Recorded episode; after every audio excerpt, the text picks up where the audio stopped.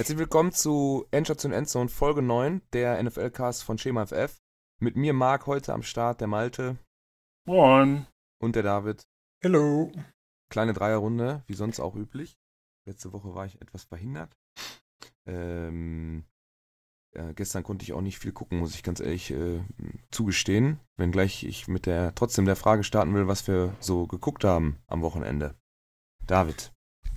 Ja, ähm, Seahawks natürlich. Steelers mhm. natürlich, weil Malte ja unbedingt wollte, dass wir mit ihm gucken. Dann, ja, unbedingt. Dann das wunderschöne Spiel New York Jets gegen die Miami Dolphins. Da haben wir später noch was von äh, Max dazu. Genau. Ähm, wir haben am Donnerstag, glaube ich, sogar die erste Halbzeit von 49ers Cardinals geguckt. Mit einer kleinen Truppe noch im Discord. Und was habe ich denn gestern noch auf dem Hauptscreen geguckt? Ravens Patriots? Nee, das habe ich jetzt eben erst nachgeholt. Äh, was war denn das? Ähm. Ach, Minnesota Chiefs. Vikings Chiefs. Das habe ich geguckt noch. Jo. Malte, Steelers auf jeden Fall. Ja, auf jeden Fall. Ähm, dann Seattle.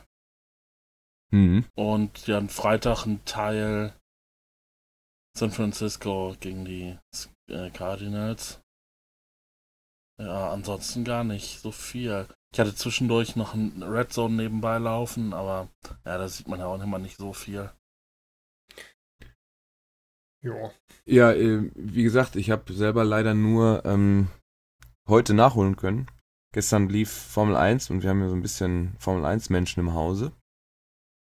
Und da äh, Texas ja relativ spät dann ist, war das schwierig, gleichzeitig Football zu gucken bin auch eingepennt auf der Couch, muss ich ganz ehrlich sagen. äh, nicht, weil es so langweilig war, ist ja ein bisschen was passiert da in der Formel 1 auch, aber äh, nach dem typischen Sportwochenende dann doch relativ anstrengend, sich dann noch da irgendwie, äh, ja, mit Football oder Formel 1 oder sonst was zu beschäftigen. Fußball habe ich auch nicht geguckt. Also mir war im Prinzip auf der Couch alles egal. Deswegen habe ich heute dann natürlich Packers nachgeholt. Die haben ihre zweite Saisonniederlage eingefahren. Und für mich dann das Topspiel des Wochenendes Ravens Patriots.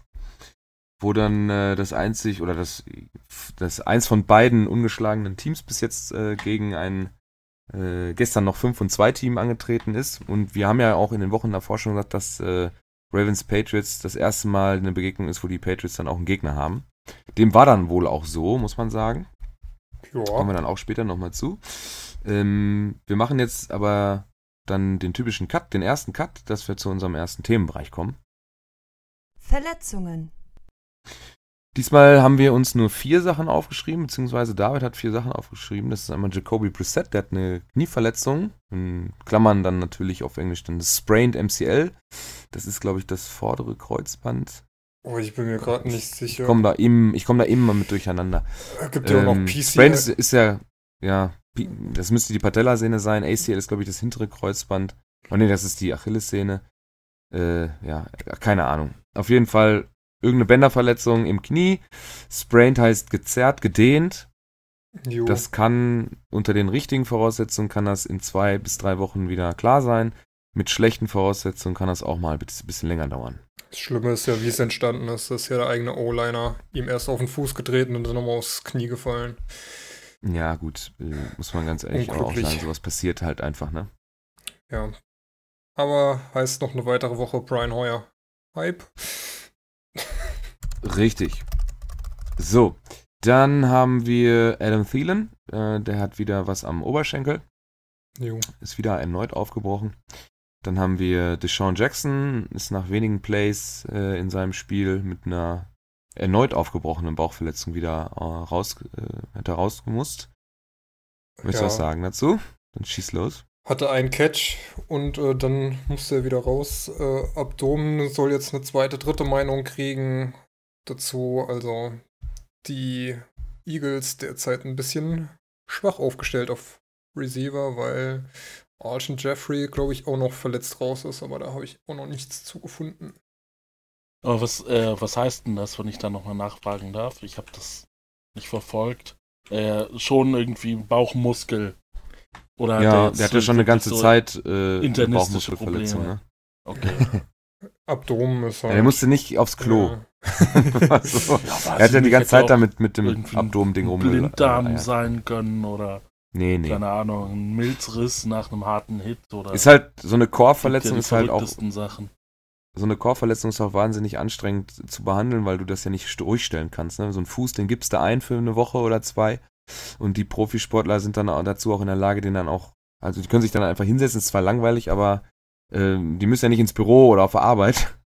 Und äh, dann können die das richtig ruhig stellen. Äh, werden dann natürlich auch dabei noch vernünftig behandelt. Aber so eine Core-Bauchmuskelverletzung ist natürlich schwierig. Wie willst du es ruhig stellen? Du bewegst das beim Atmen, du be wenn du selbst beim Sitzen, irgendwo wird das immer mal angespannt und dann ist es relativ langwierig. Ja. Und zu guter Letzt dann noch Ricky Seals Jones, auch mit einer Knieverletzung, da haben wir aber auch nichts genaueres. Nee. So. Das soll es dann auch mit den Verletzungen, Gott sei Dank, ich mag das ja immer nicht, habe ich schon öfter gesagt, äh, gewesen sein. Dann hat der Max uns noch einen Punkt aus dem Krankenbett reingeschrieben, die enttäuschende Trade-Deadline. Ähm, so richtige Blockbuster-Moves gab's nicht, ne? Naja, was heißt so richtige Blockbuster-Moves gab's nicht. Also alle saßen, also zumindest wir saßen ja mit ein paar Leuten am Dienstagabend rum und haben drauf gewartet, dass was passiert. Die Jets haben ja ihr halbes Team ins Schaufenster gestellt und passiert ist Passiert dann ist aber nichts. richtig. Und dann war eigentlich so der größte Trade war Kenyon Drake zu den Cardinals. Das war aber, glaube ich, schon Mhm. montags klar. Und ähm, was war es denn noch? Fällt jetzt auch nichts Großartiges ein. Was erwähnenswert gewesen wäre. Nee, ne? Wie David schon sagte, da hat man drauf gewartet, dass jetzt wirklich der Ausverkauf losgeht.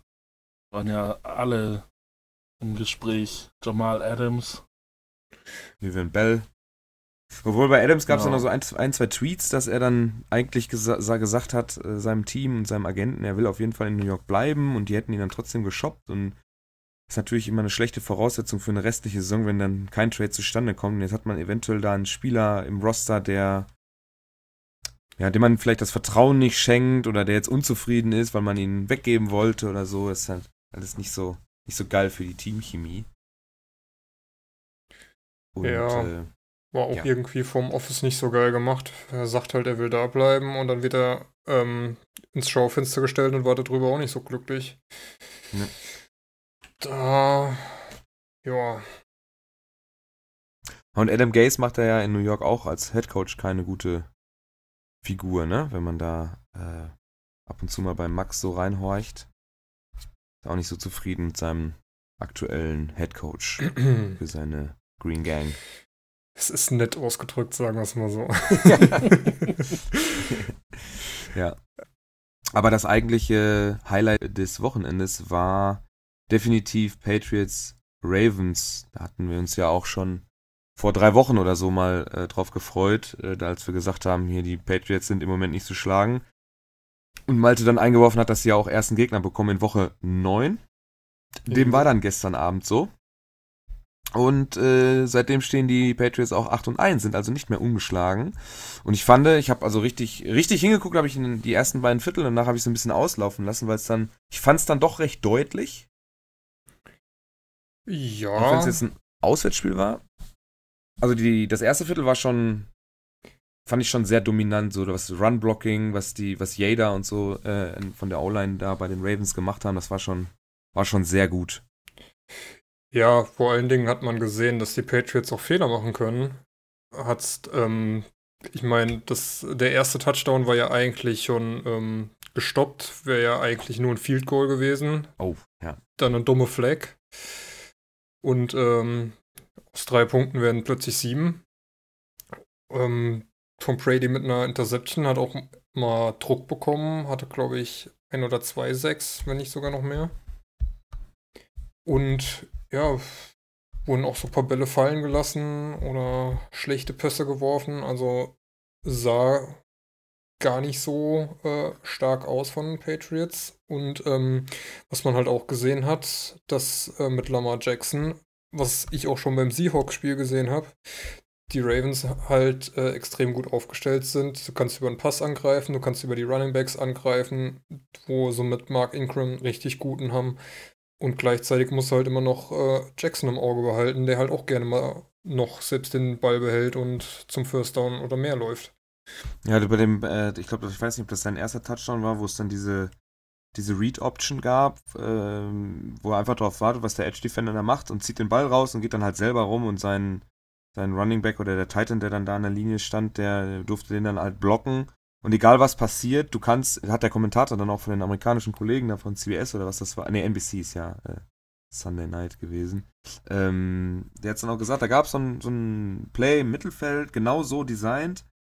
Er wartet halt darauf, was der Defender macht, ähm, shovelt den dann so zu Ingram rüber, der läuft für mehr als ein First Down auf jeden Fall. Ja. Und der Kommentator sagt es dann auch, du kannst es als Defender nur falsch machen. Gehst du auf Jackson, wirft er den Ball nach rechts, gehst du auf Ingram, behält Jackson und läuft selber dieselben Meter oder vielleicht ein bisschen weniger, weil er mehr in, in der Mitte ist und da sind mehr Defender dann, die im Weg rumstehen, aber Du kannst es da nur falsch machen. Und das funktioniert sehr gut, muss man sagen. Wobei ich den Pass von, äh, von, von Lamar Jackson immer noch nicht gut finde. Der ist dann.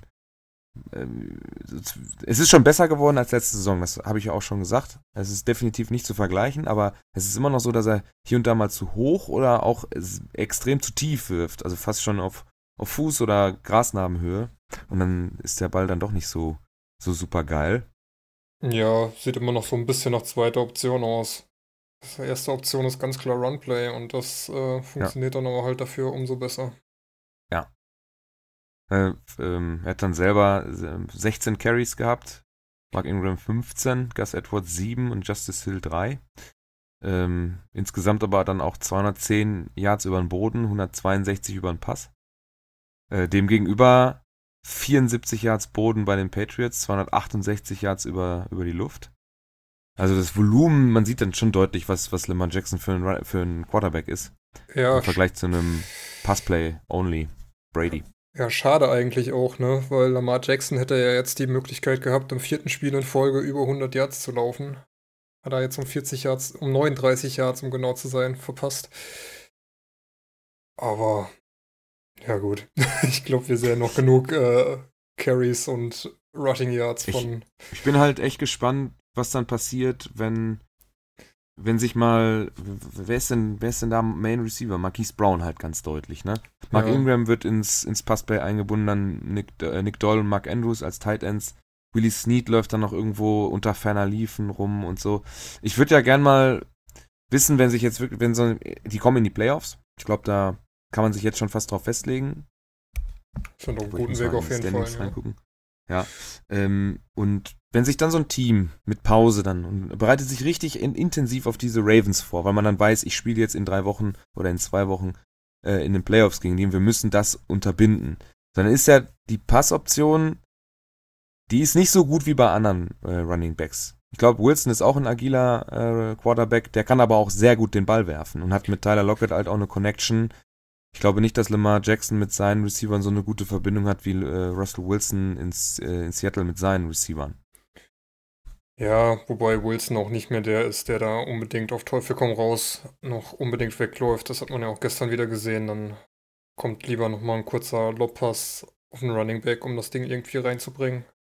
Mhm. Also Jackson ist da halt. Jackson ist halt ein verdammt guter Running Back auch. Also er ist halt athletisch wie Sau, äh, weiß, ja. wo er hinlaufen muss und äh, ist halt auch furchtlos. Ich meine, der hat da ja die Patriots Defense teilweise ausgetanzt, wo er die Lücken durchschlüpft. Du dir denkst, ja, ist halt schon irgendwie geil. Aber du gehst halt auch immer die Gefahr ein, dass äh, du mal einen harten Hit kassierst und. Oder naja. Fumble, ne? So wie er den Ball manchmal hält. Ja, kann auch passieren. Sieht dann relativ, sieht dann relativ lange wie so ein Scramble-Play aus, dass er dann irgendwie versucht noch jetzt vielleicht noch einen Schritt rückwärts und dann werfe ich den Ball nach vorne, weil er den Ball immer sehr halt nur mit der mit der Hand hält und nicht diesen typischen Running Back Lock mit drei Punkten äh, Oberarm, Unterarm und Körper. Den hat er halt erst spät, wenn er dann wirklich äh, fest davon überzeugt, jetzt kommt gleich äh, ein Kontakt, dann nimmt er den erst relativ spät in diese relativ sichere Position. Äh, aber selbst die ähm, ist ja nicht davor geschützt. Ähm, hat man dann zum Beispiel bei Chris Carson gesehen, wenn da so ein so ein Ballhawk kommt, der den dann rauschoppt. Das sieht schon krass aus, wenn der, wenn der die Hand, die Faust von oben runter saust. Ja, wobei äh, Ball Security und Chris Carson ist auch nichts, was irgendwie zusammengehört. Ja, aber sieht, sah ja trotzdem cool aus, äh, wie der Tampa Bay Verteidiger da rangeflogen kam und dann äh, wirklich mit, mit, also von oben runter geschlagen. Ja. Mit, mit richtig Wucht da den Ball freigehauen hat, aber äh, wie gesagt, wenn man jetzt so den Ball so frei hält, nur mit der Hand, dann kann es auch wenn man den Kontakt vielleicht nicht kommen sieht, aus irgendeiner Richtung, dann kann es auch schon mal schief laufen. Aber ich wünsche es ihm nicht. Bin gespannt auf diese äh, Ravens in den Playoffs auf jeden Fall. Da habe ich echt äh, gar nicht mal so wenig Bock drauf, weil ich Mark Ingram auch richtig gut leiden kann. Ein lustiger Typ.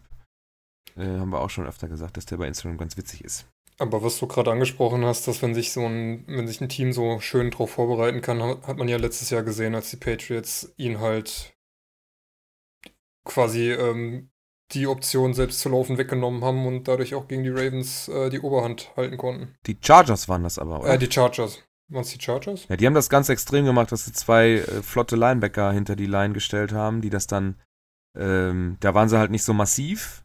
Ähm, da fehlte aber auch Mark Ingram noch in dem Lineup. Also sie haben sich ja schon äh, dahingehend äh, verbessert, dass man wirklich, also einen sehr passenden Running Back mit mm, Mark Ingram aus äh, von den Saints geholt hat. Ne? Also um da dieses, um da trotzdem noch eine Möglichkeit zu haben. Ich glaube, letztes Jahr waren die Running Backs in, bei den Ravens nicht so, mh, mm, sagen wir mal, stabil im Zentrum. Ja. Ich bin gerade vollkommen. Ja, stimmt, es waren die Chargers. Genau, und äh, Patriots haben das dann gegen die Chargers und gegen die Chiefs einigermaßen äh, unterbinden können. Da hat es ja mit Mahomes ja. auch das irgendwie die Frage, wie du Mahomes stoppst. Ja, was man die Chargers stimmt. Ja, ich meine, ich habe selbst erlebt mit den Seahawks gegen die Ravens vor zwei Wochen. Ist halt, es fühlt sich irgendwie dumm an, wenn du es nicht gestoppt kriegst, aber die, es werden Teams kommen, die es können und ja, Schauen wir mal. Also, ja, das ist halt in jedem äh, Playoff-basiertem Sport, und das ist ja in Amerika so gut, ja, eigentlich alles. Selbst äh, die, die MLS hat da ein Playoff-System.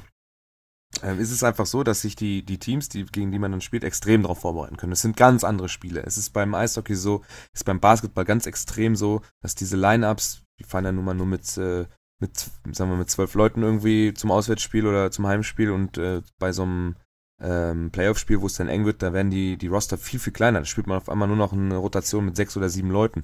Das ist beim Football natürlich nicht vorstellbar, dass man immer dann mit denselben elf spielt. Ich glaube, das halten die dann auch nicht durch über die fünf Wochen Playoffs. Ähm, aber trotzdem ist es so, dass äh, man sich dann auch da besser einstellen kann. Und wie gesagt, da finde ich es dann wirklich sehr interessant, Alex Collins war das letztes Jahr, ne? Ja. Von ja. den Backstarter bei, äh, bei den Ravens, habe ich gerade hier noch rausgefunden.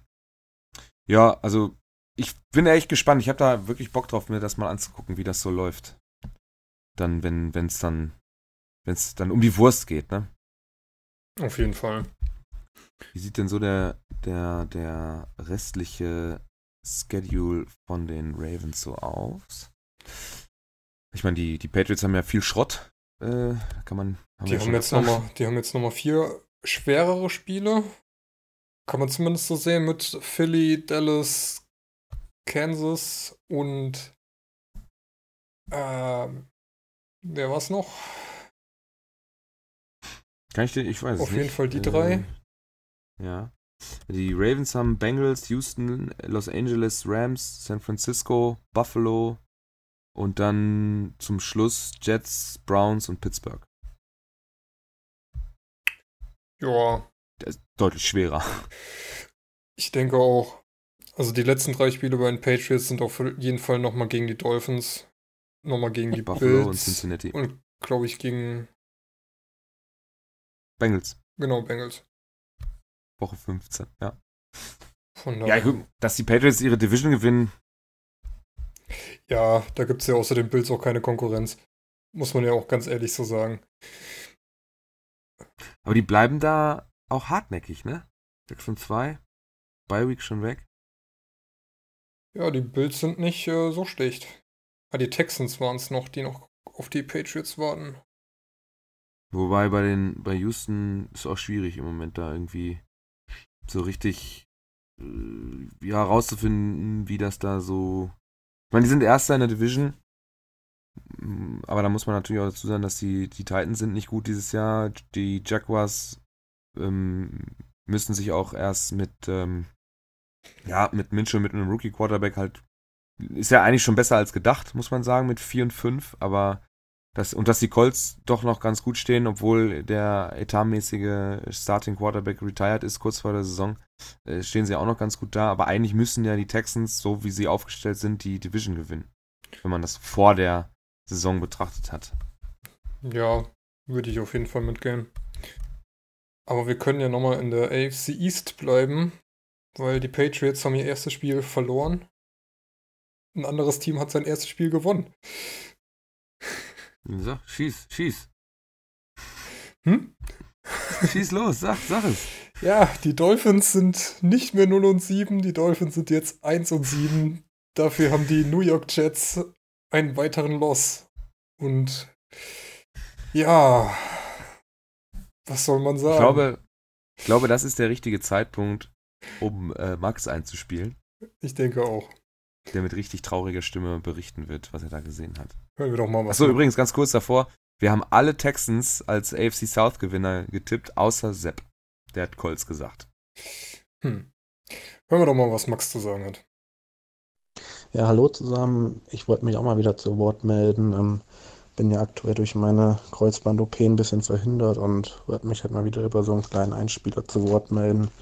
Hoffe aber, dass ich dann bald auch wieder über PC mitwirken kann, also dann auch über eine Stunde mich lebhaft unterhalten kann mit den Jungs. Aber solange müsst ihr euch jetzt erstmal mit dem, ja, mit dem kleinen Audioschnipsel be begnügen. Ist vielleicht auch besser so für meine und eure Nerven. Weil, ja, so wie die Jets zuletzt spielen, äh, ja, da, da fällt einem ja fast nichts zu ein. Ne? Also nach dem Spiel gestern fehlen mir immer noch so ein bisschen die Worte. Hm, weiß gar nicht so richtig, was ich dazu sagen soll. Rein footballtechnisch sollte man die Dolphins eigentlich schlagen. Warum das nicht geklappt hat, muss man mal das Offensive Mastermind fragen, was sich unseren Head Coach hoffentlich nicht mehr so lange schimpft. Ähm, ja, mir fällt da gerade eigentlich nur die Szene ein, wo äh, ja der Touchdown von Griffin zuerst dann zurückgenommen wird. Man irgendwie zwei Yards vor der, vor der Endzone steht bei Second and Goal ja, und ja, man hat einfach den einen der besten Running Backs der Liga im Backfield stehen und nutzt ihn halt einfach nicht und bezahlt ihm einen Haufen Geld dafür. Und ja, also dieses Blake Calling macht mich halt einfach verrückt. Das wollte ich eigentlich auch nur ja, kurz mitteilen. Mehr gibt es, glaube ich, auch zu diesem ganzen Desaster nicht zu sagen. Die Saison ist ja so gut wie gelaufen. Eigentlich gelaufen. Ähm, bleibt mir eigentlich noch die Hoffnung, dass unser Head Coach uns so schnell wie möglich äh, ja nicht mehr als Trainer zur Verfügung steht, beziehungsweise einfach gegangen wird. Und ja, wir für die nächste Saison schon so ein bisschen uns einspielen können vielleicht und mit einem guten Pick aus der ganzen Sache rausgehen im Endeffekt. Ja, wie vorhin schon mal gesagt, ich versuche dann so schnell wie möglich mal wieder eine ganze Aufnahme mitmachen zu können. Bis dahin wünsche ich euch viel Spaß mit der restlichen Folge und man hört sich. Tschüss. Natürlich bitter, wenn äh, zu seiner, ja, ich sag mal, zur, zur Verletzung dann auch noch dann die ganzen Teams, weil bei seinem favorisierten Fußballteam läuft es ja jetzt auch nicht so super geil. Läuft irgendwie das ganze Wochenende scheiße. Man sitzt zu Hause und muss sich den ganzen Quatsch auch noch angucken. Auf jeden Fall. Man ja, ja mit, ne? Da sieht man auch, wie schnell die Stimmung kippen kann. Ne? Also vor zwei Wochen. Oh ja. Vor zwei Wochen äh, hat Max noch auf den Playoff-Run gehofft. Und da hat das ja auch. Das war natürlich optimistisch, aber äh, so, wie, so wie er es begründet hat, fand ich es jetzt nicht utopisch. Aber ähm, ja, die Jets hatten da wohl andere Pläne. Die wollen wohl lieber einen frühen Pick. was sich dann ja auch äh, in der nicht geglückten Trade-Politik jetzt kurz vor der Deadline gezeigt hat, dass sie alles nochmal loswerden wollten. Das hat er sich Mhm. anders vorgestellt, der gute Max. Ich denke auch. Ja, wobei, letzte, vorletzte Woche, äh, da war es auch schon extremer äh, Optimismus. Ich kann man nicht Ja, aber ja, natürlich. Aber er hatte ja nicht Unrecht. Der Spielplan, ja, wenn man gewinnen will, kann man da noch oder hätte Ja. man da noch einige Siege rausholen Klar. können. Keine Frage, aber dafür war das einfach auch zu. Na egal. Lassen wir die Jets mal Jets sein, bevor wir uns jetzt äh, zu sehr auslassen. Das müssten wir auch alles für Max noch äh, lassen. Man muss, man muss aber sagen, dass Max schon im Vorfeld gesagt haben, als wir die Season Predictions gemacht haben, dass die Jets auf jeden Fall ein Spiel gegen die Dolphins verlieren werden. Insofern Ja, hat er da auf jeden Fall recht behalten. Ja, krass. Ja. Ähm, Tampa vs. Seahawks und Indy at Steelers. Wollt ihr das mit reinnehmen? Malte, mach mal. Du hast du bestimmt was zu sagen zu den Steelers. Ja, das war letztendlich ein glücklicher Sieg, aber nicht unverdient, sag ich mal. Also die Defense ist on fleek, wie man heutzutage sagt. Bei den jungen Äh. Leuten, du darfst es nicht mehr sagen. Okay. Also da- das, was ich im letzten Jahr immer kritisiert habe, läuft jetzt eigentlich ganz gut. Klar, äh, hört sich natürlich blöd an, dass wenn ich jetzt sage, die Defense ist gut, obwohl, obwohl du 24 Punkte eingeschenkt gekriegt hast und wahrscheinlich noch mehr hättest kassieren müssen. Aber da muss man auch mal bedenken, dass du momentan, dass die Offense-Situation momentan sehr schwierig ist und die Defense deswegen überproportional viel auf dem Feld steht. Habt ihr einen Wenn man Safety jetzt- gekriegt? Klar. Äh, Fitz, ja, Fitzpatrick Mhm. Von den Dolphins. der, der ist noch im Tanking-Modus, der muss sich erst Nee, akklimatisieren. nee, der hat, Nee, der hat jetzt äh, einen einen 96 Yards Interception Return Touchdown gelaufen. Auch gut.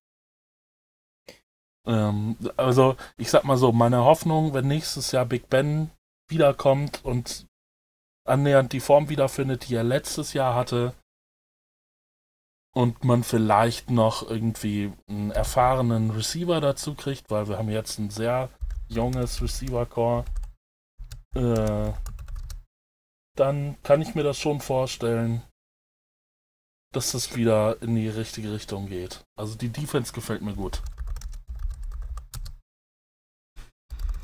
Jo.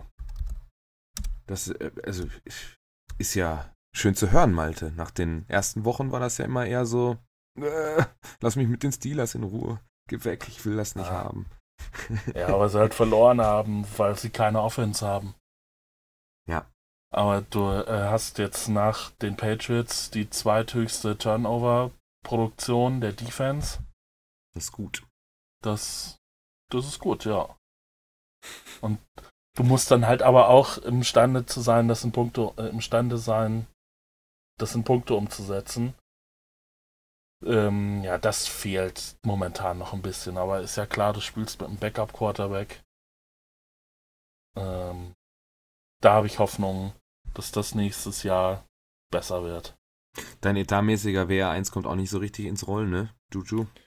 Ja, Gut, aber aber, da, das, das, also kann, das würde mit, würde mit Big Ben, glaube ich, auch anders aussehen. Möglich, ja. Da, da war es, finde ich, die WR2-Position eher schwieriger. Du hast äh, mit äh, Johnson und Washington äh, zwei junge, talentierte Leute, aber ja, die haben jetzt nicht, noch nicht so, so überperformt, sage ich mal, beide gut. Wenn man da jetzt vielleicht noch, ja, wie gesagt, einen erfahrenen Receiver, vielleicht irgendwie sowas wie Crabtree oder so, der ist ja auch Free Agent. Ich habe gehört, Antonio Brown ist frei. Ja, nee. Äh, Das Tischtuch ist zerschnitten. ja, wäre auch, ähm, das, nee, das möchte ich auch nicht.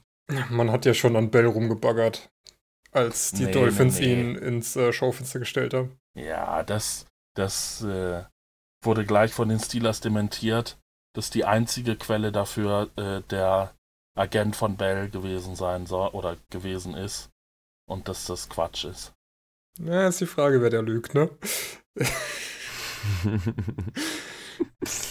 ja, ähm, aber wir wollen niemanden der Lüge bezichtigen.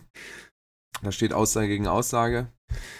Und äh, dann äh, halten wir einfach mal fest, dass Malte recht zufrieden ist mit dem Wochenende. Aus schwarz-gelber Sicht. Ja. Dann gehen wir zu Grün und Gold. Da muss ich jetzt, glaube ich, was zu sagen, ne? Mhm. Wir haben Ja, sie letzte ähm, Woche noch so gelobt. Ja, mh, ich glaube, es war einfach an der Zeit. Für eine Niederlage, die, glaube ich, auch intern nicht geplant war. Und dann kann ich aus, aus, äh, aus Sportlersicht oder sagen wir mal aus, mh, aus Fansicht und äh, glaube ich, dass sowas an der zum es gibt so Niederlagen, die kommen zum richtigen Zeitpunkt. Ich glaube, das hat jeder schon mal gehört und vielleicht auch selber erlebt, so als Wachrüttler. Und ich glaube nicht, dass man äh, in Green Bay damit gerechnet hat, gegen die äh, Chargers äh, die zweite Saisonniederlage zu kassieren. Würde ich jetzt einfach mal behaupten. Und dann wiederum finde ich das gar nicht so schlecht, dass es jetzt passiert ist, weil das ist jetzt nochmal der Punkt, okay, wenn wir hier nur 2% weniger äh, geben als in den letzten ähm, sieben Wochen, dann wird das nichts. Man hat jetzt nächste Woche Carolina, dann eine Bye Week. Ich erwarte deutliche Leistungssteigerung. Dann hat man eine Woche Ruhe und dann fährt man zu den höchstwahrscheinlich ungeschlagenen Niners und kann denen die erste Saisonniederlage beibringen. Und das muss äh, eigentlich ja, Motivation genug sein. Also ich hoffe, dass es nur ein Ausrutscher war. Ach so, Seattle ist auch noch vorher dran bei den Niners. Die könnten das auch erledigen mit der ersten Saisonniederlage. Bin ich Mhm. mal gespannt. Ja, nicht immer so pessimistisch sein. Ihr seid auf jeden Fall zuerst dran, jetzt den Niners eine Niederlage beizubringen. Ähm, ich glaube nicht, dass sie nicht zu früh gelobt wurden, aber zur richtigen Zeit jetzt einen Dämpfer kassiert haben, um dann nochmal durchzustarten jetzt in die dann endgültig zweite Hälfte der Saison. Sind noch äh, drei, sechs, sieben Spiele. Und dann sollte man t- nachdem man dann das zweite Mal, vor allem, äh, der, ich glaube, der härteste Schedule am Ende, ne? Einmal komplett gegen die eigene Division. Jo. Chicago, Minnesota, Detroit. 15, 16, 17. Vorher noch äh, New York und Washington als Aufwärmprogramm sozusagen. Ich hoffe, ich habe es jetzt, jetzt hier nicht irgendwo reingejinxt. äh, nee. Also ich- zu früh gelobt glaube ich nicht. Aber wie gesagt, jetzt ist eine Reaktion fällig und wenn die kommt, dann ist alles in Ordnung. Wenn nicht, dann sollte man sich in der Bye Week auf jeden Fall äh, deutlich äh, kritisch hinterfragen. Ich meine, das Problem war ja auch nicht die Defense, es war ja einfach die Offense. Ich meine, die Defense hat über zweieinhalb Quarters ja die ähm, Chargers zumindest vom Touchdown ferngehalten und nur Field Goals zugelassen. Stand ja, glaube ich, so bei acht Minuten im dritten Ja. Quarter 12-0 dann. Ja, ja, absolut richtig. Aber die Offense hat halt einfach nichts ans Laufen bekommen. Und Ich wollte gerade sagen, ge- also zu dem Zeitpunkt, da haben wir dann in der WhatsApp-Gruppe nämlich auch drüber geschrieben, hatte Rogers, glaube ich, 60, oder nee, waren es insgesamt, glaube ich, 60 Total Yards. Als die Ja, Chargers also den Touchdown gemacht haben. Offensiv war es auf jeden Fall nicht gut. Ich fand die O-Line auch dieses Mal nicht gut. Die sind dann, haben zu, also die Chargers konnten wesentlich, also viel zu viel Druck ausüben. Ähm, aber auf alles, nicht nur auf Rogers selber, der dann dreimal gesackt wurde für 22 Yards, sondern auch auf die Running Backs, die nicht richtig produzieren konnten. Jamal Williams hatte nur zwei Carries für 10 Yards, Aaron Jones 8 für 30. Das sind halt, ich meine, bei so viel, in Anführungsstrichen vielen Carries, sind ja auch nur zwei, äh, einstellige Carry-Zahlen bei allen, kommen wir auf insgesamt 4,1 Yards, Yards im Schnitt. Und da ist Rogers noch einmal selber für 5 gelaufen. Äh, das ist nicht gut. Das reicht auch nicht. ja. Hat dann 161 durch die Luft. Ähm, Devonta Adams konnte sich ein bisschen wieder einfinden, hat ähm, sieben Receptions, David, ähm, bekommen bei elf Targets. Aber so viel produzieren konnten sie da nicht. Und ich fand die O-Line äh, nicht gut. Äh, auch einige Flaggen dabei, die, die unnötig waren. So False Starts, zwei, drei Stück und so. Das ging mir auch ein bisschen, ging mir sowieso schon die ganze Saison auf den Nerven. Weil, weil diese Fallstart-Scheiße, das weiß ich nicht. Ich meine, klar, man möchte den Bewegungsvorsprung haben vor dem äh, Angreifer, aber eigentlich kenne ich doch den Snap-Count vom, vom Quarterback. Ich weiß doch, wann es losgeht. Und dann hat äh, Rogers auch wieder ein so ein Ding im, im Spiel, wo er den, den, ähm, äh, das, das Offside provozieren will. Und wir machen aber, also die Packers machen den Fehler und springen zu. Das geht nicht. Das weiß ich nicht. Ja. Finde ich nicht. Gefällt mir nicht. Das war kein gutes Mhm. Spiel. Äh, Heiko hat es gerade in der großen WhatsApp-Gruppe geschrieben. Was war das eigentlich für ein Haufen Scheiße, den die Packers da produziert haben? Kann ich ihm Ja, nur recht schön. geben. Ich habe es mir dann äh, als Game in 40 angeguckt. Da kriegt man es nochmal komprimierter. Und das war nicht schön anzusehen. Und ich hoffe, äh, ich will das auch ganz schnell streichen und weiter nächste Woche Carolina und dann mal gucken, wie man mit Christian McCaffrey umgehen kann. In einem Punkt möchte ich dir widersprechen. Ja. Um jetzt David wieder zu unterbrechen. äh, dass äh, 4,1 Yards für äh, Rushing doch eigentlich ein ziemlich guter Wert ist im Schnitt. Ja, aber du hast. Ähm, äh, Also klar, du hast insgesamt nur 45 Yards, aber Du hast halt insgesamt Schnitt- auch nur elf Versuche. ja, gut. Und dann Das- ist es wiederum. Ja, Du gut, kommst ja aber, nicht mal über die Hälfte des Feldes, ne? ja, aber du Ja. hängst halt auch früh zurück und musst dann halt irgendwie gucken. Dann brauchst du ja nicht mehr so aufs Ja. Laufspiel. Ey, jetzt ganz ehrlich, es steht 6-0 nach dem ersten Viertel und es steht 9-0 nach dem, zwei, äh, nach dem zweiten, also nach der Halbzeit. Da ist jetzt auch noch nicht die, äh, die Welt untergegangen, wenn man nicht. Ich meine, Aaron, Ro äh, äh, Aaron Jones letzten Wochen überragend, Jamal Williams mit dabei, äh, ist ja kein schlechtes Tandem und äh, auf einmal ist gar nichts mehr möglich. Also die, die Chargers haben, wie letztes Jahr auch gegen Jackson, das äh, alles ganz gut, also die, die Line und so haben sie echt gut im Griff gehabt, das kann man nicht anders sagen. Ja, ist richtig. Vielleicht ist es dann das, das, das Packers-Spiel noch zu durchschaubar für die guten Analysten da drüben, ähm, dass man dann mit einem relativ vielleicht doch einfachen Gameplan dagegenhalten kann. Vor allem, weil jetzt auch die ersten Drives überhaupt nicht funktioniert haben, weil das war ja auch immer so, dass den, im ersten Viertel haben die Packers gepunktet, auch gut gepunktet mit gescripteten Drives und das hat jetzt nicht funktioniert. Wie gesagt, ich erwarte, ich hoffe, ich erwarte eine Reaktion auf den Quatsch. Und äh, dann schauen wir mal nächste Woche, wie es dann weitergeht mit Grün und Gold. Ich denke mal, dann kann man zusammenfassend sagen, dass äh, Mark von seinen Spielern eine positive Entwicklung und absoluten Leistungswillen erwartet, damit sie ihre Ziele, damit sie ihre Ziele für die Saison erreichen. Das ist absolut richtig. Ich habe aber dafür keinen Trainer rausgeschmissen. So, Vor ihr- der, vor der Saison. Ja, habt ihr ja letztes. Jahr gemacht. zu Recht aber auch. äh, dann kommen wir jetzt zum nächsten Themensegment. Ja. Die Highlights der Woche. richtigen Knopf gefunden. Und zwar haben wir hier einmal die Frage, oder die Frage machen wir zum Schluss. Da kann einmal Malte den Minka Fitzpatrick erwähnen. Das hast du vorhin schon getan, mit einer 96 Yards Pick 6.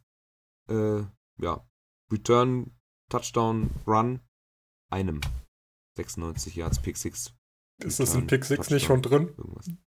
Kann sein, ne? Ja, stimmt. Ja, also, Minka Fitzpatrick mit einem 96 Yards Pick 6 hat er toll gemacht. Super. Malte. Ja, kurz, kurz vor der eigenen Endzone den Ball abgefangen. Äh, Der, also ich weiß aber auch nicht, was sich, ich glaube zu dem Zeitpunkt war es schon heuer, äh, bei dem Wurf gedacht hat. Da war ein Gegenspieler, die, ich weiß gar nicht mehr, welcher Receiver das war. Ein Gegenspieler war direkt bei ihm und zwei lauerten so seitlich davor, um den Pass abzufangen. Also es war schon, sieht man vielleicht in Echtzeit dann nicht so, sollte man vielleicht als guter Quarterback sehen. Aber die haben da schon drauf gelauert auf den Pass. Und naja, dann hat er ihn gefangen. Dann gab es noch ein, zwei gute Blocks und dann ist er auch recht flott. War er auf links durchgebrochen und ja, war auch ein wichtiger Zeitpunkt. Da hat man gerade 10 zu 3 hinten gelegen. Und wie gesagt, das war an der eigenen 4-Yard-Linie.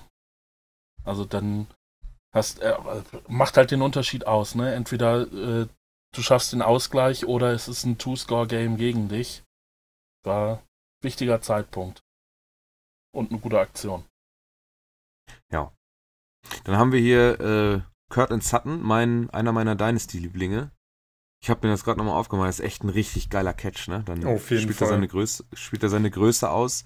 So über dem, über die Schulter. Eigentlich ist der Verteidiger besser zum Ball postiert und er kommt von hinten mehr oder weniger hinter dem Cornerback und greift über seine Inside Shoulder und nimmt ihm den Ball weg. Sah schon ganz, ganz geil aus. Man muss ja, genau, das, man muss ja dazu erwähnen, Ja, dass ja Joe Flacco verletzt ist und deswegen der Backup Brandon Allen spielt.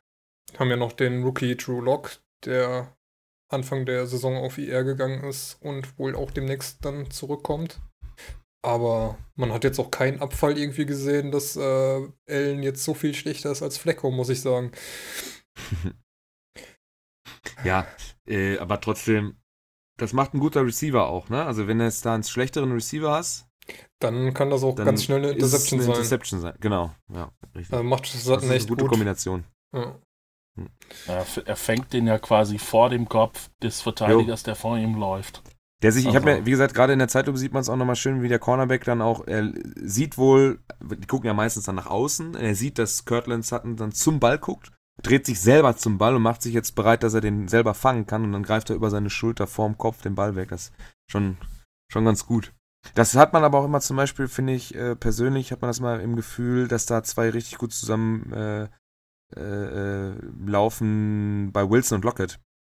Wenn da der schlechtere Receiver äh, wäre, dann würde das bei, bei den beiden auch nicht so gut aussehen. Die beiden funktionieren aber super und Lockett ist auch ein guter Receiver. Auf jeden Fall. Bei seinem Touchdown, den er da fängt, das war auch wieder top. Bei beiden eigentlich. Ja. Ja. Ja, und jetzt kommt die Frage. Eine Sahne-Überleitung. Man soll sich nicht selber loben, aber ich mache das jetzt. Äh, Russell Wilson für MVP. Ja. Also ich bin da ja auf jeden Fall befangen. aber, Ja. aber die Saison, die Wilson spielt, ist halt, bis auf das Spiel gegen die Ravens, ist es schon ordentlich. Bis, äh, ja, ist halt, ist halt so Sahne mit einer Kirsche drauf. Ist schon richtig geil. Wobei, als MVP da muss man natürlich auch die ganze Zeit immer Christian McCaffrey jetzt mit reinschmeißen. Ich glaube, es wird dann auch, äh, das ja, kann eigentlich nur ja. über ihn gehen, oder? Ja, Das hätte ich auch gesagt. Ich würde sagen, nein. Mir geht dieser Quarterback-Hype bei den MVPs auf die Eier. Wenn du siehst, Christian McCaffrey ist in Carolina die, die gesamte Offensive, der macht alles.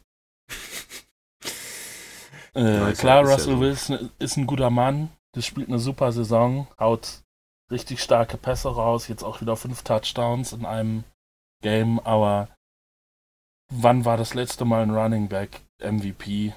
Ich weiß es nicht. Es werden immer nur Quarterbacks, ab und zu mal auch ein Receiver, aber ich finde, dieses Jahr hat, äh, wenn er auf jeden Fall so weitermacht, McCaffrey auf jeden Fall verdient, mal da in die Phalanx einzubrechen, auch als Running Muss man überlegen, dass die, dass die Panthers ohne ihren etatmäßigen Starting Quarterback immer noch Zweiter in der Division sind mit 5 und 3 und wahrscheinlich auch noch alle Chancen offen haben, um äh, die Playoffs zu spielen. Äh, wobei, und das da, liegt, da muss Malte, na, ja, sag. wobei da natürlich auch die Frage ist, ob Cam Newton überhaupt zurückkommt. Es ist ja immer noch äh, unklar, wie es um seine Gesundheit steht. Naja, grundsätzlich gilt aber, dass du vor der Saison oder am Anfang der Saison deinen, deinen Starting Quarterback verloren hast, deinen Ja, ja, das, das auf jeden Fall. Aber es wird Ja. mit Kyle Allen halt jetzt auch noch eine Weile weitergehen. Und das ist halt. Ja gut, wenn du halt mit Screen Passes und äh, Christian McCaffrey von der Line aus arbeitest, dann kann das, wahrscheinlich kann dann auch einer von uns äh, die, die Bälle einfach zu ihm geben und er macht den Rest. Ja. Er hat 6,1 Average äh, Yards, ne, jetzt am Wochenende wieder gehabt. Zwei Touchdowns. Nur auf dem Boden. Ja, ich meine, es gab ja die Statistik, dass wenn er so weitermacht, ähm, kommt er auf 2470 Scrimmage Yards oder so. Von Das daher, echt heftig, ey. es ist, er ist halt, wie Malte schon sagte, er ist eigentlich die, er ist alleine die Offense von, äh, von Panthers, weil der Rest ist halt, ja, ein DJ Moore macht dann auch mal noch ein, noch ein paar Punkte, fängt man hier und da noch einen Ball, aber der ganze Workload geht eigentlich auf McCaffrey. Ich meine, er hat 24 Rushing Attempts und nochmal drei Targets. Und ja, gab zwar schon mehr. der Rest der Offense hat halt äh, neun. ja, Also weniger als die Hälfte. von daher. Er hat halt auch keine Konkurrenz im Backfield. Er, er ist halt. Er ist Aber halt selbst wenn da noch einer wäre, warum? Also es funktioniert ja. Ja. Die haben ihr Spiel gegen die Titans gewonnen, auch wenn die Titans, wie gesagt, jetzt nicht so das äh, Gelbe vom Ei sind, aber du machst halt, ähm, der macht halt drei Touchdowns. Es funktioniert, die können, man kriegt den ja gar nicht in den Griff, der ist so wendig und, und agil und, und der macht das auch einfach gut. Kann man nicht, ich glaube, da kann uns keiner widersprechen. Meine ich zumindest. Ist auf jeden Fall, also MVP, weiß ich nicht, ist ja schon so, dass Quarterbacks halt bevorzugt MVP werden, aber Offensive Ja, aber Player. warum? Ja, weil es halt einfach so ist in den USA. Ist halt, Ja, der- Quarterback Ja, ist der. Malte vollkommen recht. da muss man die managen halt die ganze. Offensive. Ja, aber du hast es ja auch. Ich meine, es hätte ja letztes Jahr noch äh, schlimmer werden können, wenn Brady MVP im Super Bowl gewesen wäre. Das ist ja auch Gott sei Dank nicht passiert. Ja, aber boah, ich weiß es nicht. Ey. Guck mal, die Chiefs, äh, wie haben die jetzt gespielt am Wochenende? Gewinnen ohne, oder hat er gespielt? Nee. hat er nicht. Äh, Gewinnen ohne ihren Superstar, auch im Spiel gegen einen guten Gegner. Ähm, dann kann er ja zum Beispiel, wir haben jetzt zwei, drei Spiele ohne ihn gemacht, äh, und wenn am Ende mehr Spiele gewonnen werden ohne ihn, als dass er ohne ihn verloren haben, dann kann er ja schon nicht auch auf, auf, auf wenn man auf die gesamte äh, Saison dann noch zurückblickt, nicht MVP werden, als Beispiel jetzt. Letztes Jahr natürlich was ganz anderes, ne? Der hat da auch die, also was der da geworfen hat, war natürlich auch krass und das ist auch in Ordnung gewesen. Aber Christian McCaffrey in dieser Offense gewinnt Spiele. Ja. Und er hat nicht den Ball in der Hand am Anfang.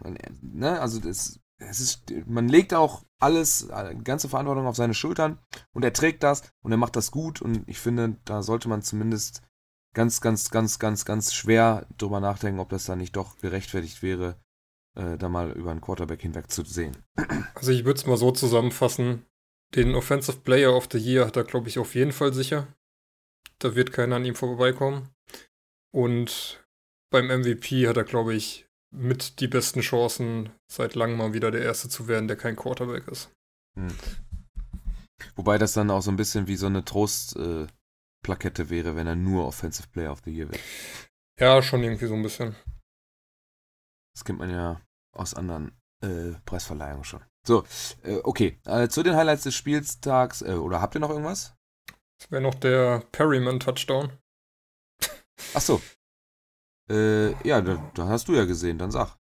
Und zwar wirft Winston einen Ball Richtung Endzone. Er wird deflected und Perryman steht irgendwo am Rande der Endzone und fängt das Ding, was zu ihm springt.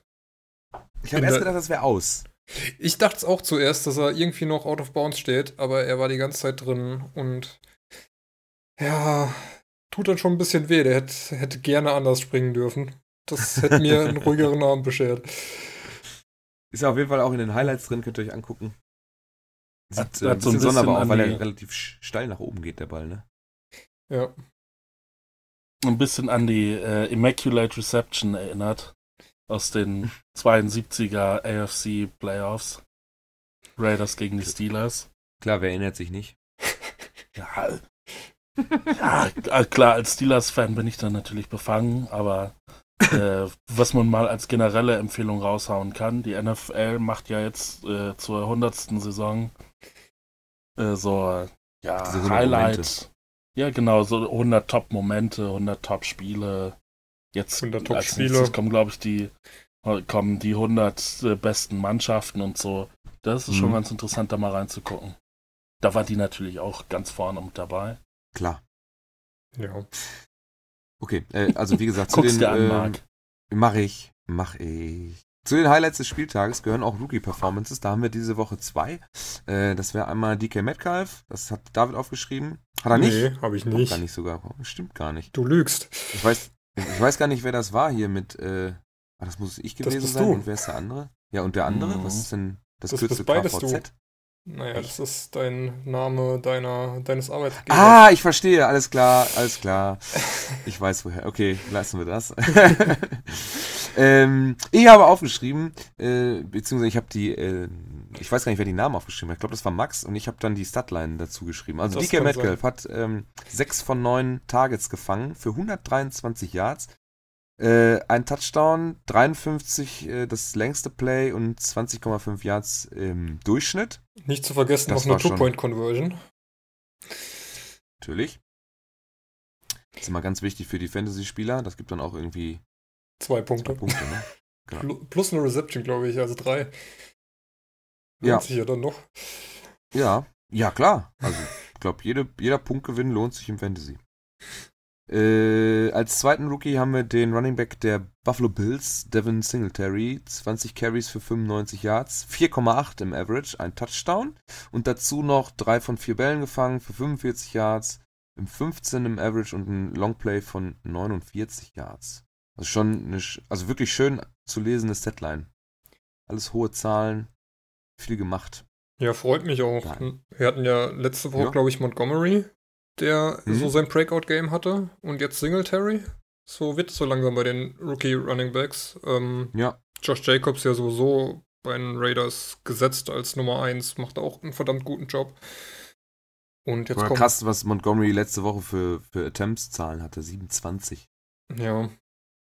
Das ist schon heftig. Wobei Singletary da ja noch ein bisschen in einer schwierigeren Situation ist mit Frank Gore noch äh, Ja. als äh, Konkurrent. Aber freut mich dann auch für Singletary, dass da jetzt so langsam er auch zeigen kann, was er kann. Ja, vielleicht lernt er auch einfach vom Frankie und äh, darf dann da weitermachen, wo der vielleicht dann irgendwann aufhört. Ja, von dem, von dem alten Mann kann man sicherlich viel lernen. Ja. Was hat er jetzt? 15.000 Yards? Ja, ja. Irgendwie sowas. Hat er doch letzte, sowas. vorletzte Woche irgendwie geknackt, glaube ich, ne? Glaube ich, auch bei den Highlights irgendwo stehen. Ich guck mal eben nach, ob ich das finde, schnell. Ich meine, das war irgendwo dabei, dass wir, dass er in einem. 15.170. ja, noch, krass. noch 100 auf Barry Sanders ungefähr. No. Okay. So, dann kommen wir zum lustigen Teil. Oh ja. Worst Tackle of the Week. Ich habe sie mir direkt vor der Aufnahme angeguckt. Äh, Noah Fant fand ich schon. Äh, da hab ich, was habe ich gesagt, Malte? Das geht jetzt schon wieder gar nicht. ja, Irgendwie genau, so. das war. Und dann habe ich das zweite Video angemacht. Äh, und dann, da muss natürlich Chris Carson auch wirklich froh. Also ich sag's jetzt mal kurz. Wir haben einmal, wir haben nur zwei Nominierte dieses Woche, diese Woche. Das ist einmal Noah Fant. Äh, das ist ein 75 Yard Touchdown äh, gegen die Browns, wo er wirklich, ja, da, da lässt er wieder ein paar Verteidiger abprallen. Und ich meine, ist auch ein großer Typ.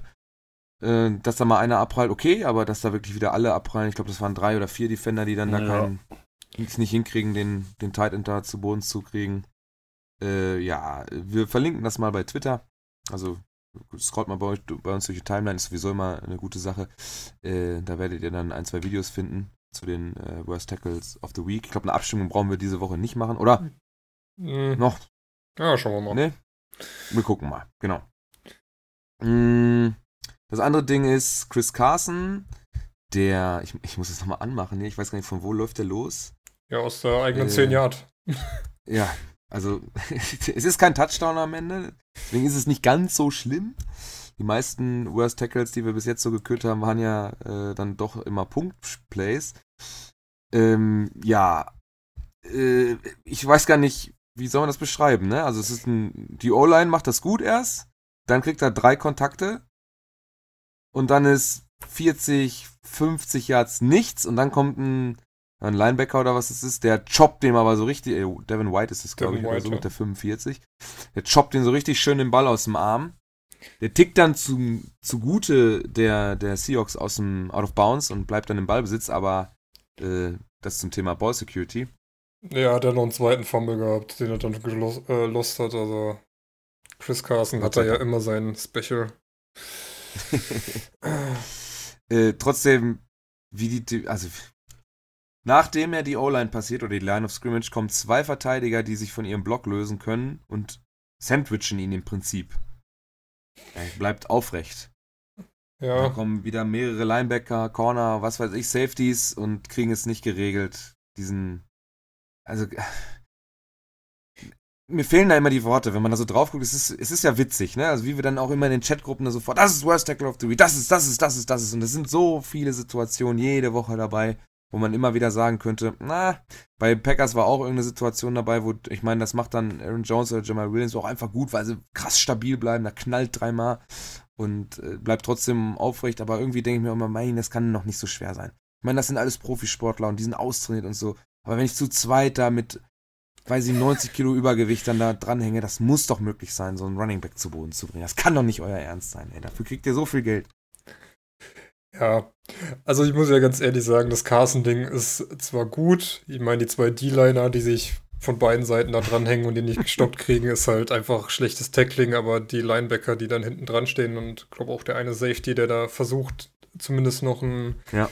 Schnürsenkel-Tackle zu machen, die fliegen halt einfach grandios vorbei und kriegen ihn nicht gestoppt. Dafür ist halt das Play von White, der ihn einholt und den Ball noch raushaut, Das ist super, ey. natürlich umso viel besser. Was ich bei äh, Fant halt einfach wesentlich krasser finde, ist, er kriegt den Ball und stummt halt den ersten Browns Defender erstmal an den Boden. Okay, Tight End, Fant ist ein athletisches Monster, gebe ich ihm. Aber dann, dass dann irgendwie noch ein Browns Defender nebendran steht, ihn versucht zu tackeln und das so halbherzig macht, er sich losreißt und der nächste kommt an, versucht ihn anzuspringen und dadurch niederzureißen, was ihm auch misslingt, und haut das noch seinen eigenen Kollegen mit um, der über ihn stolpert und Fent kann dann einfach äh, entspannt in die Endzone laufen. Also finde ich Fent, glaube ich, nochmal wesentlich. Äh, Ja, ich hab's jetzt, ich hab jetzt beide nochmal auf und was schön ist, das sieht man auf den zweiten Blick, müsst ihr euch auch nochmal angucken. Also er kommt ja der Ball an, dann geht er mit der Schulter in den ersten Verteidiger. Da hast du ja recht, da hat er einfach athletischen Vorteil, auch Geschwindigkeitsvorteil. Aber dann wieder dieses Rumgestolper, dass man über dem über kommt ein Cornerback von hinten, der über den, den eigenen Mann stolpert oder nicht hinterherlaufen kann. Das ist, das ist so, das hat schon Slapstick-Züge, wie dann da teilweise da irgendwo verteilt wird. Und ich glaube, die Browns hatten wir auch nicht das erste Mal als nee, Nomin die hatten Nominees wir auf dabei. jeden Fall schon mal. Also es zieht sich so ein bisschen bei einigen dann durch die, durch die Saison. also, also ich bin für Noah Fan, wenn ich das jetzt gerade nochmal so sehe. Ja, ich bin auch für No Fent. Das ist auch so eine einfache Route, einfach so eine Slant Route da, ne, oder was das ist. Ja, ist halt. Ist auf jeden Fall lustig. Also das Chris Carson-Ding ist halt was, wo ich sage, ja, kann passieren. Also dass dann halt die, die, die zweite Linie da ein bisschen zu spät dran ist, weil halt die erste Linie versagt, ist halt bitter, aber bei Carson, äh, bei Fan ist dann natürlich äh, mehr Slapstick dabei. Ja, ich Dann bin auch, ich mich- äh, Achso. bin auch bei Fan. Ja, alles gut. Auch äh, weil bei Chris Carson gibt es dann ja doch noch irgendwo ein Happy End. Naja, das wollen wir jetzt so nicht sagen, ne? Ja, ich hätte mich auch für über die Defender, Ausgang- Für die, die, für die Verteidiger Ja. von Tampa auf jeden Fall. ihr, ihr habt ja gewonnen, ihr hattet den Ball dann an der, keine Ahnung, 15-Yards-Linie oder wo er ins Ausgegangen ist. Ja, ist jetzt nicht so, dass das ein Easy Win gewesen wäre, ne? Also ich habe gestern Abend wieder lange wa- wach gelegen, weil ich nicht einschlafen konnte, weil ich 300 Puls hatte. Ja, man muss auch ein bisschen was tun für, sein, für seine Siege. Die kommen nicht einfach so vom Himmel gefallen, David. Man muss auch So ein bisschen leiden. Ja, Ist ja. Hat Die Diskussion gestern schon wieder aufgeregt. Hier, Seattle, schlechtestes Team mit 7-2. Dann kommen die Packers-Fans und wollen ihr Team noch in den Ich Ring hab da, schmeißen. nee, nee. Ich habe damit nichts gesagt. Nee, ich meine Ja, auch die anderen. Packers-Fans. Achso. Naja. Weißt du, am Ende stehst du da irgendwie, äh, keine Ahnung, 12 und äh, 4 und alle beschweren sich über ihr eigenes Team. Also, ich, solange es positiv läuft, ist mir das alles. Im Prinzip ist mir am Ende also auch ehrlich gesagt scheißegal. Und wenn du ein beschissenes Team bist und du hast am Ende aber so eine Trophy im, im Schrank stehen dann, oder und einen Ring am Finger, dann ist, juckt das doch keiner Sau. Ja, schauen wir mal, ne? Geht ja für die Seahawks am nächsten Monday Night Game gegen die 49ers. Ich habe äh, Bedenken. Ja, schau, ja, wir gucken uns das an. Wir gucken uns das an. Wie es dann weitergeht. So, ähm, also die Empfehlung der Redaktion ist Noah Fan. Wir gucken mal, ob wir eine Abstimmung machen. Auf jeden Fall posten wir die Videos bei Twitter. Äh, dann könnt ihr euch das nochmal angucken. Sehr witzig. Zumindest das Fan-Ding. Jo. Bei dem anderen könnt ihr euch selbst ein Bild machen. Und dann kommen wir zu unserem, obwohl wir sprechen erst über das äh, Thursday Night Football Game und dann kommen wir zur letzten Rubrik, oder? Ja. Gut. Also, ähm, Chargers at Raiders. Ja. Was jetzt von beiden? Muss ich mir nicht angucken. Och. Könnte eigentlich ein interessantes Spiel werden, sag ich mal. Meinst du? Ja, was nicht. Die Raiders ein bisschen besser als gedacht. Die Chargers auf jeden Fall schlechter als gedacht, aber jetzt gegen Green Bay eigentlich ganz gut. Also vielleicht kommen die auch nochmal. Jetzt, wo Gordon wieder so ein bisschen heiß läuft. Heiß. Also-. Okay, er hat Ja. sich warm gelaufen, er liefert jetzt endlich. Möchte ich gar nicht. Ich habe Austin Eckler noch irgendwo in der Liga. Aber die funktionieren ja anscheinend auch ganz gut zusammen. Ja, machen ja auch so ein kleines Committee. Jo. Ja, weil die irgendwie, das sind so zwei Teams eigentlich, solange sie nicht gegen die Packers spielen, interessieren die mich nicht so richtig. Auch wenn das böse klingt. Also richtig Aktien habe ich da nicht drin. Ja, die Raiders jetzt mit einem eigentlich glücklichen Sieg gegen Oh, die Lions. Ist, ist ja eigentlich auch ein total wichtiges Spiel, ne? Ist ein Division-Duell. Ja, 4-4 gegen 4-5.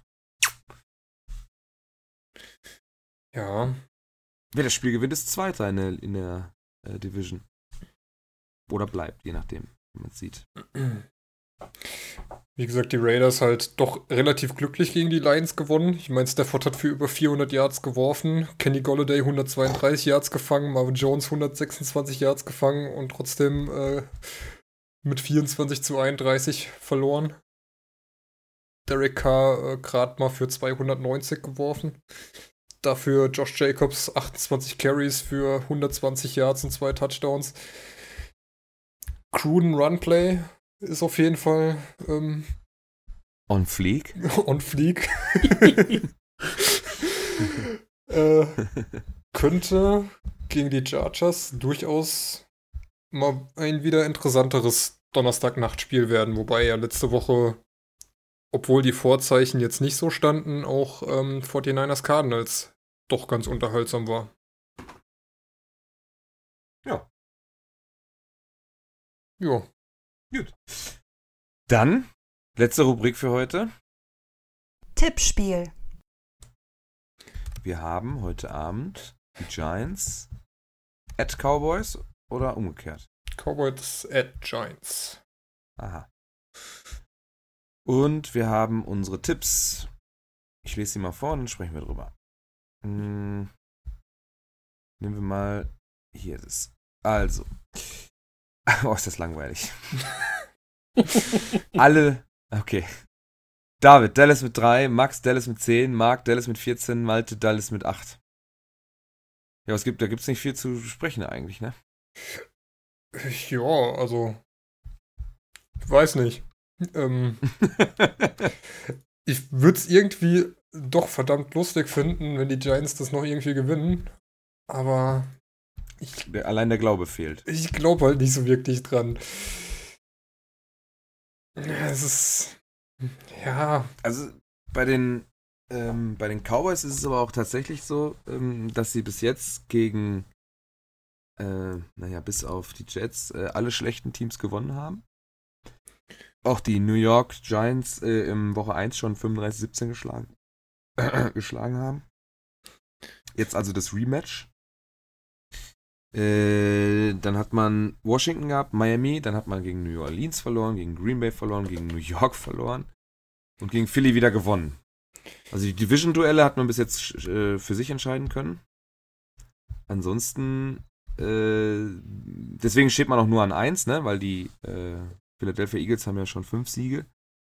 Haben aber, haben aber noch die schlechtere Win-Percentage.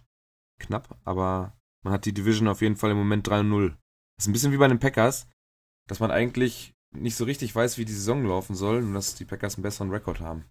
Insgesamt. ja. Ja, weiß nicht. Ähm, in Woche 1 war ja noch Eli auf dem Feld. Jetzt Daniel Jones. Bin mir, glaube aber irgendwie auch nicht so, dass das irgendwie der große Faktor ist, weswegen die Giants jetzt plötzlich so viel besser sind und sich da direkt rächen können.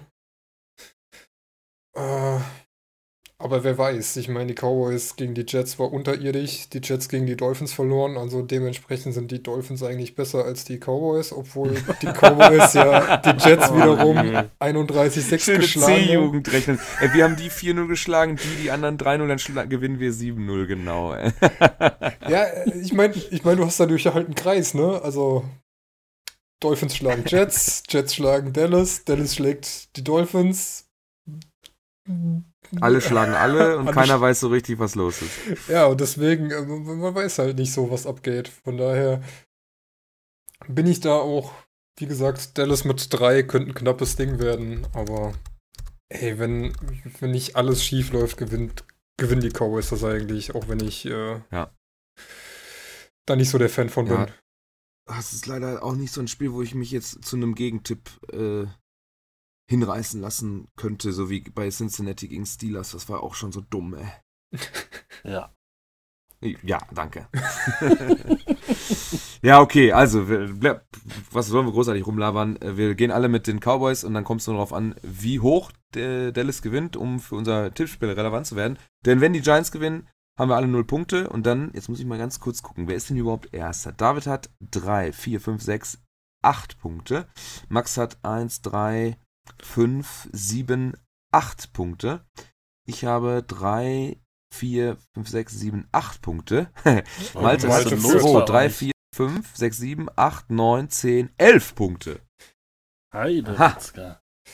Ich weiß auch genau, wie Malte jetzt weiter tippen wird. Malte wird sich die Quoten angucken und wird dann natürlich äh, für das quotenstärkere Team tippen.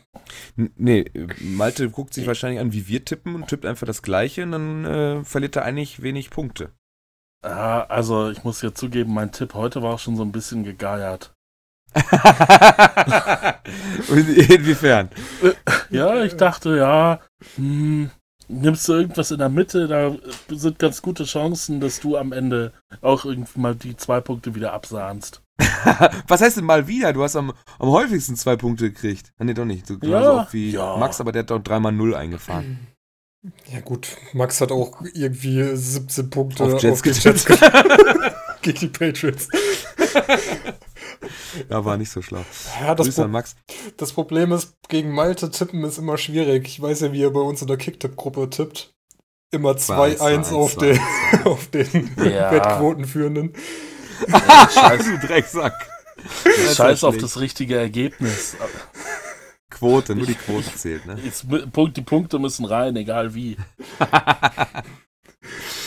okay, okay, okay. Äh, bevor wir uns hier, ich glaube, 2-1 tippen, Alter, das ist ja, naja. Fragwürdig, Malte, fragwürdig. Ja, Gibt's du. nicht auch, äh, gibt's nicht auch äh, Kick-Tick-Ligen, wo man ein Ergebnis nur einmal tippen darf? Ja, es. zweimal oder so? Aha. Wir müssen das auf jeden Fall mal umstellen, auch wenn ich Mhm. Maltes, äh, da ich ja da führe, Maltes Technik übernommen habe, um den Vorsprung zu halten. Ihr Ja, das ist mir noch gar nicht aufgefallen, du Hund. Ihr Penner. Ah ja. So, jetzt haben wir schon wieder über eine Stunde äh, gequatscht. Ich glaube, wir haben so das Relevanteste alles weg. Und dann bleibt uns eigentlich auch schon wieder nichts anderes übrig, als äh, auf Wiederhören zu sagen. Ich hoffe, es hat euch ein bisschen Spaß gemacht. Ähm, Go Dallas, beziehungsweise Go Dallas mit, was habe ich gesagt, mit 14. Also alles 14 plus sind zwei Punkte für mich. Dann bin ich am nächsten dran. Und äh, scheiß auf die 8. dann hören wir uns äh, nächste Woche Dienstag wieder in alter Frische und äh, dann sprechen wir über Seahawks. Ne, was ist denn am Samstag? Was passiert denn? Was ist denn das Topspiel nächste Woche? Was könnte denn da interessant für uns werden? naja, also. Ja, Jetzt kommt wieder mit irgendeinem abstrusen Seahawks-Game. Nee, ja, ja, Seahawks das ist ja Montag. Monday das ist ja das Night. Montagsspiel. Da können wir dann äh, auch im Podcast natürlich drüber sprechen. Oh, aber- Aber, aber man hat ja, man hat ja das New York-Duell. Das könnte ganz unterhaltsam werden. Ja, unterhaltsam, aber dann nicht äh, für irgendwas entscheidend. Sorry. Ja, gut. Also, gro- glaub, groß entscheidend ist da nächste Woche äh, eh nix. Ja. Cow Cowboys Vikings könnte vielleicht was werden. Ja, Cowboys Vikings. Was habe ich hier gerade noch gesehen? Saints, Panthers Packers vielleicht. Äh, Und Seahawks Niners. Ja, aber schau mal. ja. Okay, also wie gesagt, hoffe, es hat euch ein bisschen Spaß gemacht. Wir hören uns dann nächste Woche Dienstag wieder. Äh, auf Wiederhören, bis bald.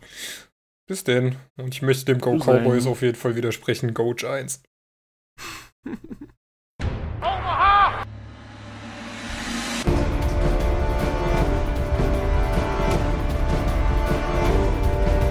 58, go!